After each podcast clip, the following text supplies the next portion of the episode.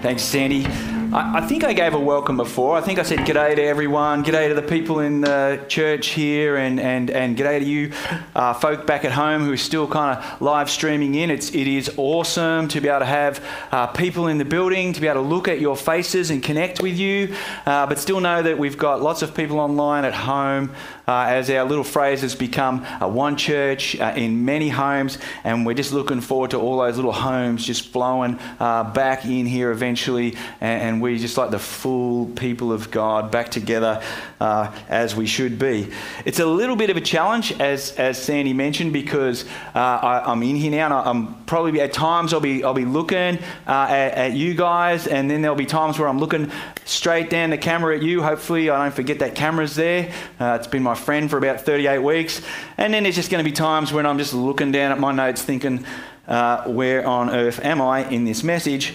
But hopefully, you know, equal amount of recognition, equal amount of love, and, and all that, and hopefully the, the same presence of God, whether you're in here or at home, uh, as we've been singing, as we've been praying, as we've been taking uh, communion, and, and, and now as we look into um, not necessarily just one passage of the Bible, but uh, uh, in Advent, maybe the story uh, of the Bible and and and what's going on. Hey, let's let's pray, and then we'll get into uh, today's message. Where we're looking at peace uh, this week in our Advent series.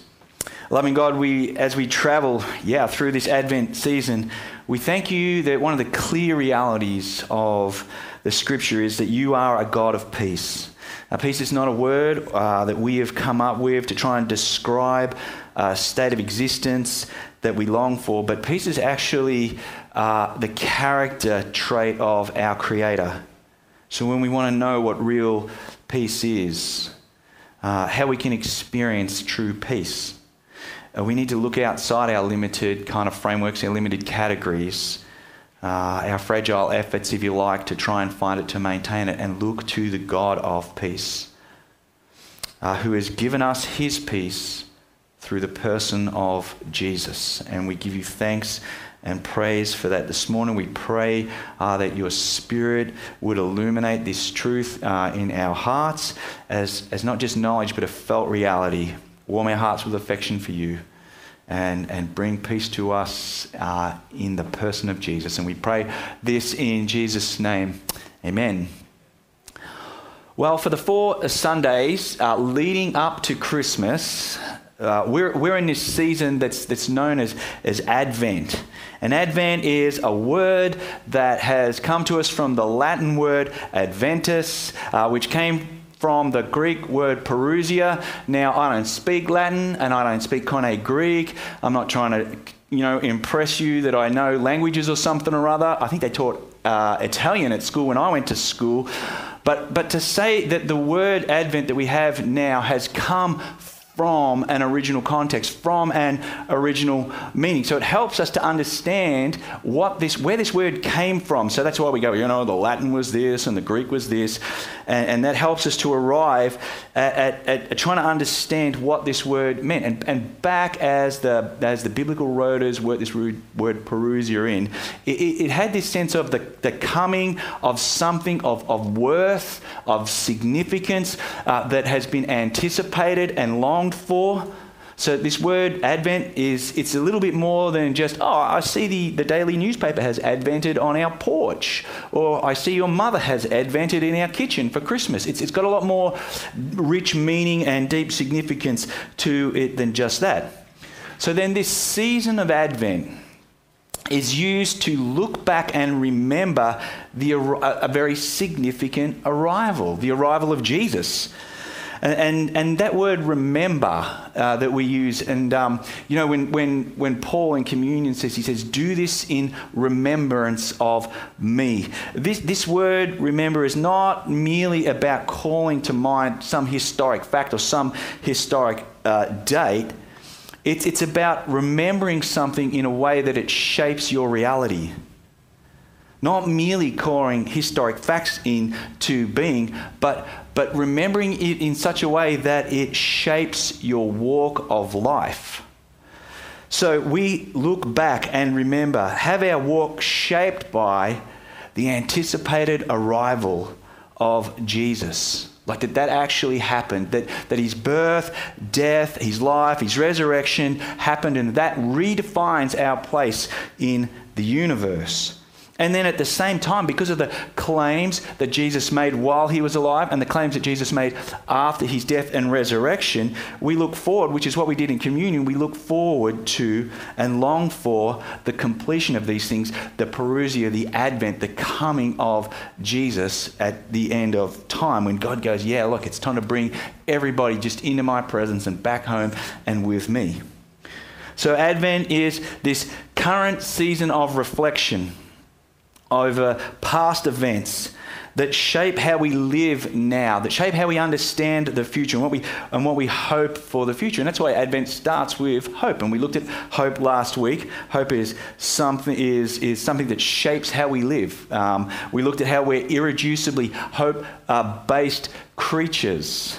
Uh, and Christmas tells us that, that hope doesn't depend on our efforts uh, to, to construct uh, a future for ourselves or a great Christmas, but hope, real hope, true hope, is built around the character of God. It's not merely a concept, it's not just blind optimism, but it's based in the character and the presence of God. So, this week, what we're going to be reflecting on is another universal longing, and that's, and that's peace. Peace is a little different to hope in that hope was something that we were given, whereas peace is something that we have actually lost from our original created state. We were created complete. We were created whole. There was no unraveling of things in the universe. It was, there was no anxiety, no conflict in our experience. When God set up the world, He set it up at peace which, is a, which in biblical framework means in, in a state of harmony. Um, completeness, everything relating to uh, everything else as it should. Uh, for the well being of all these other things, for the well being of creation, and for not merely just the glory of God, but the experienced glory of God. Peace is not something that we try to create but it's a quality of the character, the person, and, and, the presence of God that He wrote into creation, that He wrote into the very fabric of who we are. Well, that's the picture that we get in Genesis, at least. Everything in its order, everything in its rhythm, everything in um, uh, authentic relationship with each other. That's what the writer of Genesis is trying to convey at the end of Genesis there, Genesis 2:25, when he sums up creation and everything that he's done by saying, "And the man and woman were both uh, naked and they were not ashamed." There was a quality of peace in all relationships that humanity lived in uninhibited. Humanity lived authentically with each other and with God. There's no secrets, there's no fear no power struggles. No one's wondering if they're safe in this relationship. Just what the Old Testament calls shalom, peace, or what the New Testament calls eirene, peace based on the character and the presence of God. The peace of God is a quality of power, if you like. It was the quality of power that stands behind uh, the order uh, that is that, that brought all of the chaos, all of the chaos that was there.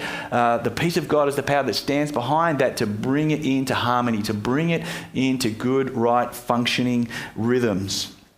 Uh, and that's what we see there. Brought it all into being. You know, Hebrews, the uh, writer of Hebrews, reflecting on everything that God has done uh, throughout creation, throughout human history, uh, all of that story gathering around the arrival of Jesus and, and how all of that is restored back to us. The writer of Hebrews goes, God is a God of peace. That's, that's what he's about. Peace was something that we were created having at the core of our existence and our experience of the world.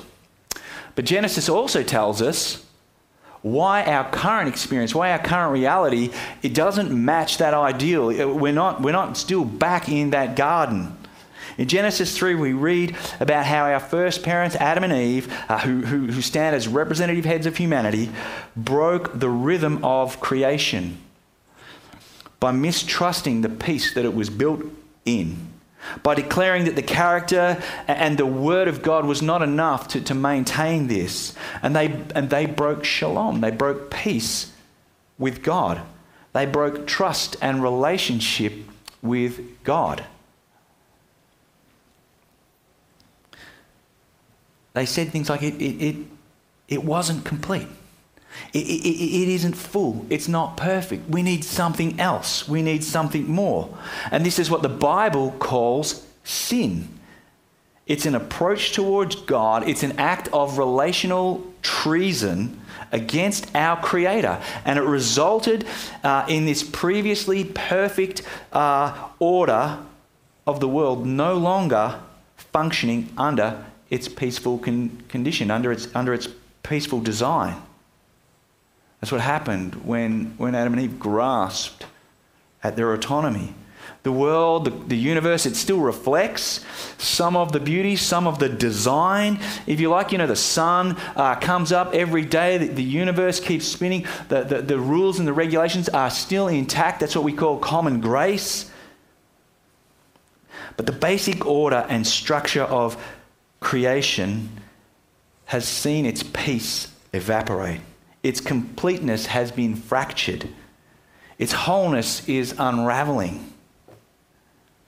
The effects of lost peace, we read there in Genesis, are immediate and they are rapid husband and wife go from naked and unashamed to suspicious, uh, untrusting, accusational. They don't feel safe anymore. It's the first thing we see. You know, God's like, What's going on, guys? And Adam's like, Well, it wasn't me. It was this woman you put here with me. Like, she, she jacked all this up. And she's like, No, back off, Adam. It wasn't me that did this. It was this slimy little creature that slid in through the door that you left open. And all of a sudden, there's blame and all kinds of crazy going on. Not only that, humanity goes from viewing God as a friend to walk with, you know, to walk with and to share life, our walk of life in the peace of God. We go from that reality to seeing God as an enemy to hide from. We read in Genesis, they heard God coming and they hid. You know, they were ashamed. God, what's God going to do to us? Intimacy with God is replaced with, with separation. And this is just, this is where the loss of peace, this is where the base notice of peace goes from our lives. And then from that, once that peace is gone, all of a sudden everything else begins to unravel at a horizontal level. Trust is replaced with fear, love with indifference and hatred. There is murder, there is abuse of power, there is just simply no more peace. Here is what Don Carson's describing this. He says, Here's the beginning of fences and rape and greed and malice, of nurtured bitterness, of war. Uh, this is the beginning of sickness and disease and death and natural disaster. The chaos, the, the, the ordered peace is now unraveling into chaos. And whether you hold the Genesis account of the human creation and the condition that we find ourselves in as a fact right now, that's, a, that's a, just another question or a question of its own. But as we read this and as we understand this, what we have here literally is the only good and consistent explanation for why we long for peace. It's, it's a lost base note of our creation. And without God as the source of that peace, we just tear the world apart. We just tear each other apart, trying to find it again, trying to establish it again. We're just simply not qualified to be peacemakers. And here we have the only good and consistent explanation for why we feel so disturbed and unsettled when relationships are torn apart, when we fight with our kids, uh, when we have disunity in a marriage. When there's, you know, when there's beef at work or when there's, when there's, when there's beef between friends, it's, it, we feel it in, in, in here. There's something unsettled. There's a loss of peace. It's because we were created never to know that. We were created to be in peace with each other. And sin has just broken all of that. What should the God of peace do with those that he created in his image to be peace cultivators, but instead have cultivated and reproduced conflict and war and strife? Like, what should this God do with this treason, with this false image bearing? I don't know. Well, I do know. I know what I'd do. And I reckon I have a pretty good idea of what you would do. Uh, we have thousands of years of history that inform us on what we do as people when somebody breaks our peace. But arching over the top of that history and beginning back here in Genesis with a promise is God's response to this mess. In Genesis 3, as the dust is settling on, this peace shattering quake, if you like, that's gone uh, throughout the universe, God responds with a pronouncement of judgment. You know, sin has its consequences. We don't just sweep it under the rug. But with that judgment is also a promise of grace.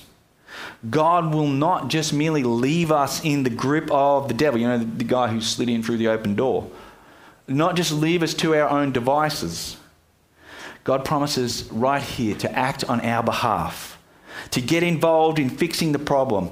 The promise of a child who will reconcile humanity back to God and destroy the curse of sin and its author that has made peace so elusive so impossible to find, that, it, that it's robbed our hearts of it and, and, and, and removed God as the author of it in our lives. Lads from the Bible Project observe how the Bible is really quite aware. It doesn't hide this, doesn't hide uh, the, the, the human condition, the human condition of anxiety. It's aware that life is complex and full of moving parts and relationships and situations. And, and when they, any of them are out of line or, or missing, your shalom is broken, your peace is broken. It's what we were talking about before. Life is no longer whole and, and it needs to be restored. That's the tension of the Bible. That, that's, that's, that's what the whole story is waiting to see the resolution of that. It, it, it, waits for this promise that's given here to come about that we would have our peace restored. This promise of restored peace in a child you know, becomes the organizing theme and anticipated tension of the Bible. And as the story of this promise is carried along within human history, in spite of our consistent capacity to actually work against it, the Bible is a recorded history of the development of this promise to reconcile the world back to God, back to a state of peace. And as the story of the Bible unfolds, God comes in and he drops clues that would awaken our hearts and, and, and keep them longing for better days, days of peace. Uh, for the family or, or, for the Jews, for this family, for this nation that God has, has raised up to carry this story the hope of this shalom is wrapped up in, in the development of, of, of, this child into this mystical person, this, this, this person who, who's going to come, who's going to re-establish peace. Someone is coming. Someone is going to heal all that is jacked up and wrong with the human condition. And like I said, as this promise develops, uh, running alongside of it or, or, or parallel with it, uh, as a bit of what we might call an object lesson in our need for God to come and be the one who, who makes this promise true, is humanity's failed attempts to bring peace that makes things whole again.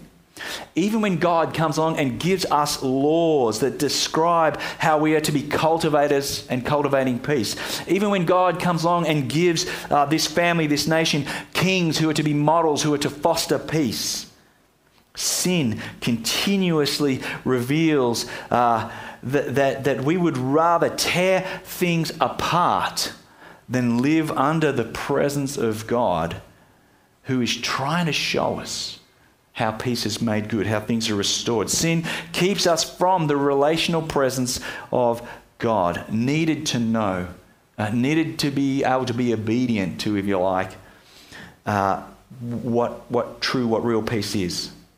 But one of the ways that God keeps his promise alive and develops this picture of, of who this figure, this child will be, was through prophets. Agents who spoke God's word uh, into the lives of his people, reminding uh, them of who he is and the promise that he has made on their behalf and, how they should live in view of this. They, they should live with, we looked at it last week, they should live with hope. One of those prophets was a lad known as Isaiah. Isaiah spoke, you know, seven, eight hundred years before Jesus turns up, but he spoke into a time where peace uh, had vanished from God's people. Now, they lived in dislocated unrest. Uh, their, their shalom was completely broken. The known world was a dark and a disordered place. And Isaiah comes and Isaiah reminds the people, he speaks of a child who would be born a king, a future prince of peace.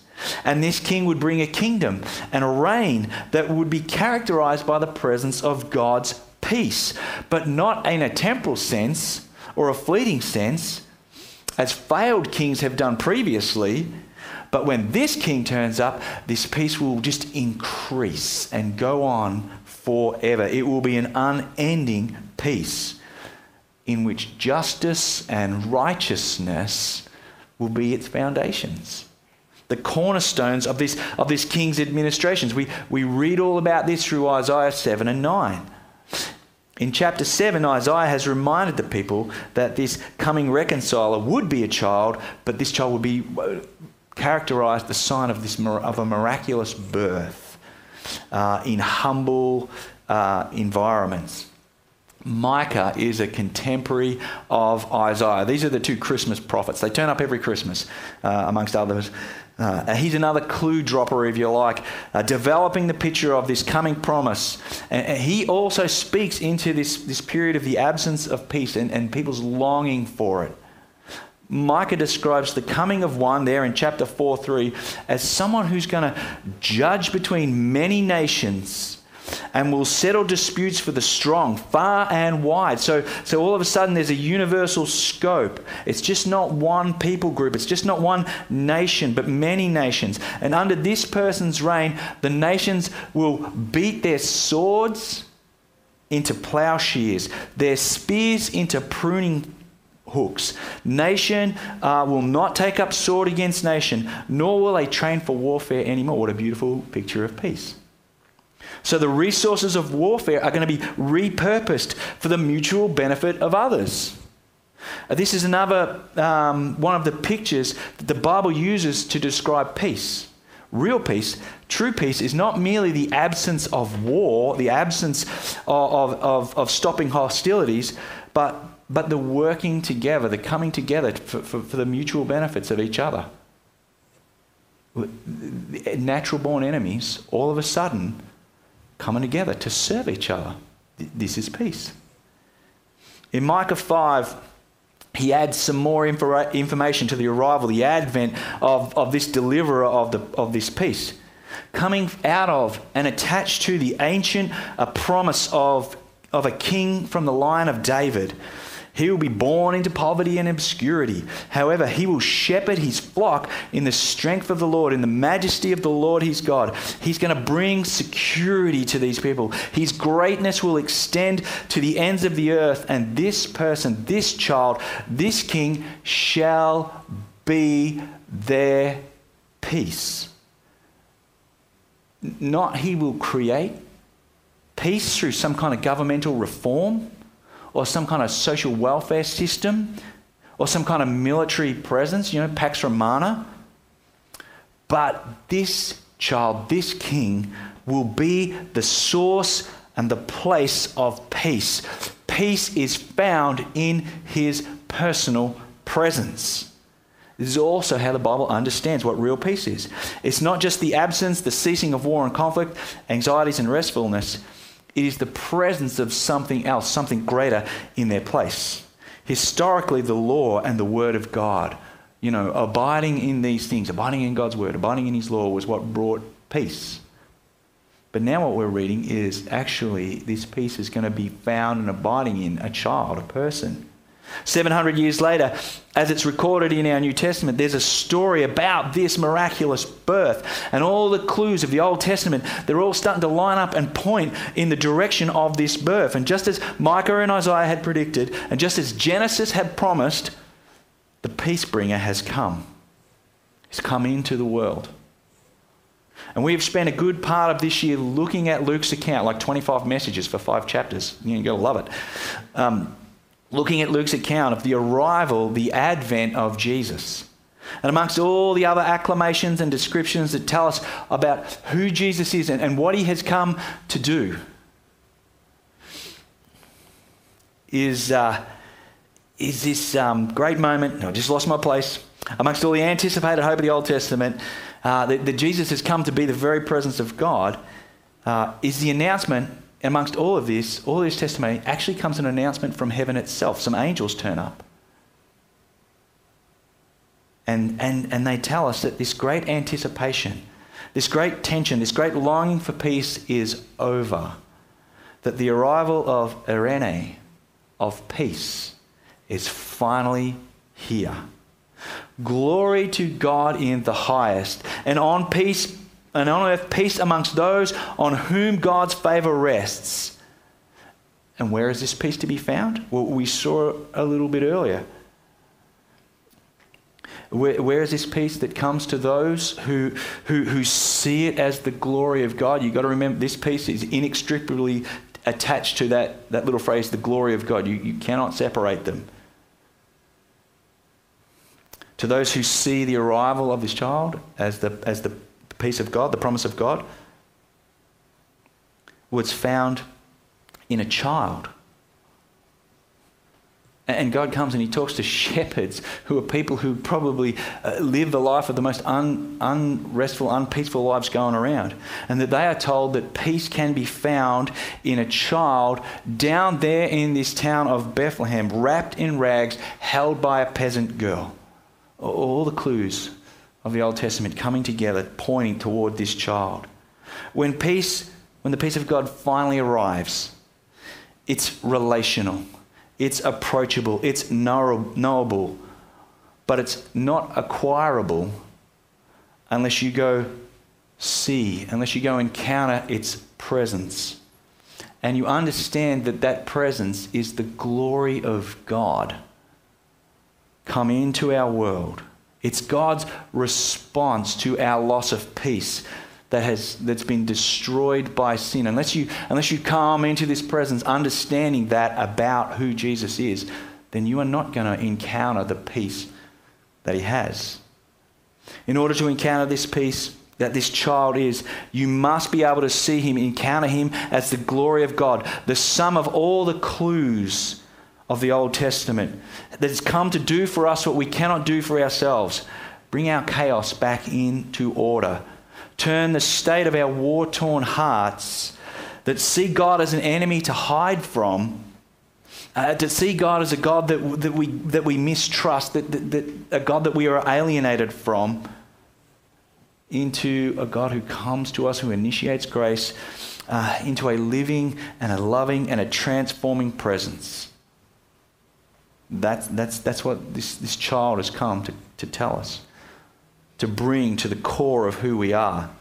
The, the New Testament claim is that Jesus made peace between God and humanity by having his own peace torn apart, by losing his own presence uh, uh, his own experience of the presence of God, by, by, by facing the peace destroying power of sin himself on a cross. So that we could have our peace put back together, so that we could have access back to the presence of God, so that we can have our lives once again shaped by the presence of God in our hearts. Romans 5:1 tells us that since we have been justified by faith, since we have, we have come and, and trusted that, that this Jesus, this child born at Christmas, is God's response, that we have trusted that Jesus is God's peacemaker, we have peace through God through our Lord Jesus Christ. The idea is that Jesus has restored uh, to wholeness the brokenness of relationships that we've experienced with God and with each other. That's why Paul says in Ephesians 2 14 to 15 that Jesus is our peace. Paul is letting us know that the ideal we long for, the presence that we miss, is actually found in the person of Jesus. Christmas is not merely just some sentimental story of goodwill, of, of working toward peace based on trying to, to, to be better people, uh, create better systems, do better deeds. It's the good news that the glory of God, the character of God, the peace of God can be the organizing presence in your heart that replaces the broken uh, presence of sin. Christmas is not pretending uh, that we can create peace, but it's about seeing that peace has come to us to recreate us, to turn us into new creations, to turn us into people who, who work together, who, who, who finish the hostilities and now come together. Uh, we say it all the time natural born enemies, uh, united as brothers and sisters in Jesus, in the peace of God. And, and, and, and that's just what holds us together as a people. So as we travel into Advent this year, may the peace of God just dwell richly in your hearts. Let's pray. Lord, we thank you uh, that this story that began at creation, that travels all the way along through human history, uh, that finds its, its, its its, its center and its meaning in, in the coming of Christ and all that He has done for us is a story of peace for us, that we can know the peace that our hearts and our souls long for. But it's not a peace that just, um, just kind of magically materialized, but it's a peace found in coming and understanding that Jesus is the glory of God coming into our lives uh, to confront what is wrong to destroy what is wrong and to make it good. We pray that we would come and that we would see Jesus not merely as a good person or some kind of, you know, prophet, but as God come to reconcile us back into relationship with him. And we thank you for this in Jesus' name. Amen.